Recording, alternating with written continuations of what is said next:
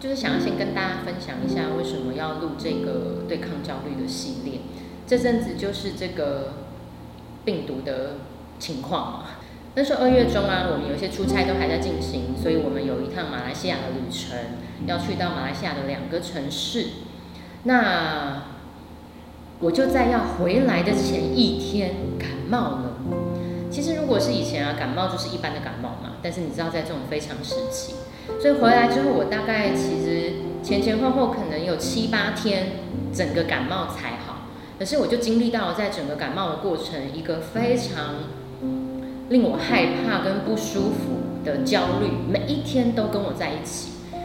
那那个时候我就知道说，哇，原来焦虑席卷一个人的时候是那么的恐怖。那很特别，在这整个七八天感冒恢复的过程里面哦，我就呃做了一个梦。那在这个梦里面，我觉得神在教我什么是恐惧跟焦虑，所以就也很想要跟大家分享。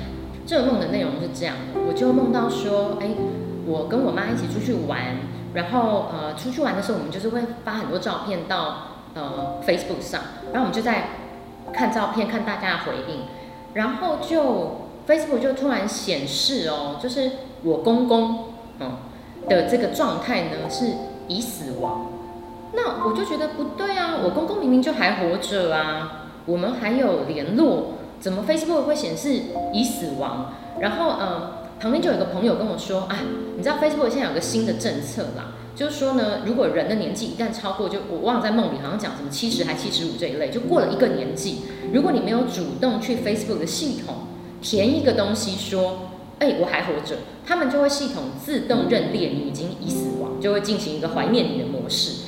然后我觉得真的太莫名其妙，然后我就想说，哦，那我回去之后，我就要赶快告诉我公公，他赶快上网去填呐，不然他就没有死嘛，这样。那我们就去到一个国家，所以呃，整个游玩的过程结束之后，我跟我妈就是要呃坐飞机回台湾，然后就在这个候机室，我们在等待要准备登机，然后工作人员就开始发给我们一些注意事项的东西。那我就记得，我就拿到之后觉得哇，好漂亮哦！它是一个很漂亮的透明的套子，装着一个像白色很漂亮的手帕，然后还有蓝色的刺绣。我就把这个手帕拿出来，打开打开看，上面就写了一个注意事项说明。他说：“亲爱的呃旅客们，就是很欢迎你们来到我们这个国家。那我们这个国家是以这个雪崩下雪的那个雪崩出名的一个地方。那呃，所以呢，呃，温馨提醒各位旅客，你回到你自己的城市跟国家的时候，降落的那一刻，请您务必上网登记，确认你还活着。不然，其实你在出境的那一刻，你们国家已经把你认列为死亡名单。”那我就觉得超瞎的什么东西啊！我我我才听到说哦，Facebook 有这种政策，说年纪一到，管你有没有死，直接认列死亡。然后来到这个国家就说哦，因为我们这边雪崩很出名，所以呢，你只要落地出境离开你国家那刻，你就已经被认列到死亡名单，还提醒我们回家要重新登录。然后我就觉得太瞎了，我想找人抗议，但是又不知道跟谁说，梦就醒了。那这个梦真的太印象深刻了，也蛮奇怪的，所以我就祷告，很问神说：“哎，可不可以告诉我这个梦到底是什么意思？”然后呃，在这个思考跟神对话的过程，我就有点慢慢明白。你知道焦虑呢，它就是会直接把你判死刑，就是一旦好像你接近这个边缘或是有一点征兆的时候，他就会说你的人生现在就是去到已经去到最糟的情况。就像我梦里面讲到，我公公过了一个年纪。然后我们去到了一个可能比较容易有雪崩的国家，只要你符合这一点征兆，直接判死刑。所以你发现焦虑来到的时候，只要有一点征兆，你会直接自动播放最差的情况，然后你心里面会很不舒服，即使现在周围什么事都没有发生。然后我就想要说，哦，对，诶，我好像焦虑起来的时候也是这样。我那几天感冒的时候，我就会觉得死定了，我会传染给我老公，死定了，我会影响很多别人。然后即使哦，在那个七八天的感冒恢复的过程里面，我每一天都比前一天更健康跟更好。可是我每一天都在找证据证明我没有肺炎，没有得病毒。那就好像是这个梦里面，不是就说哦，你过了这个年纪但没有死哦，那不好意思哦，你要自己上网去登记哦。哦，你来到这个国家。你没有被雪崩弄死哦，哦，那不好意思哦，你要自己上网去登记。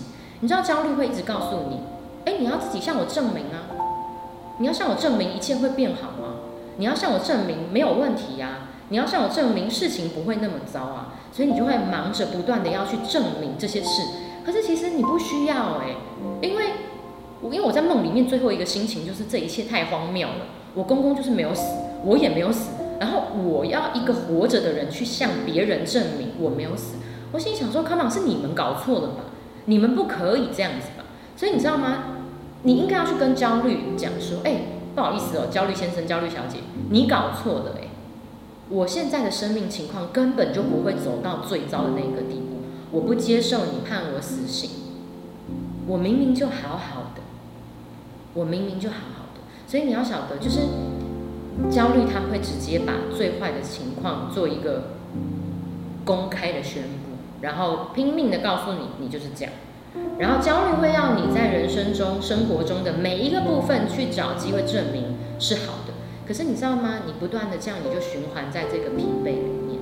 但我相信天赋给我们的生活，上帝要我们享受的人生，并不是这样被焦虑牵着鼻子走的。嗯，所以接下来我们就是会跟大家一起来经历这个对抗焦虑的旅程。我会有一段很简短的分享。然后我们也会有一段上帝的话，最后我们一起来祷告。很高兴能够跟大家走一段这样子的路。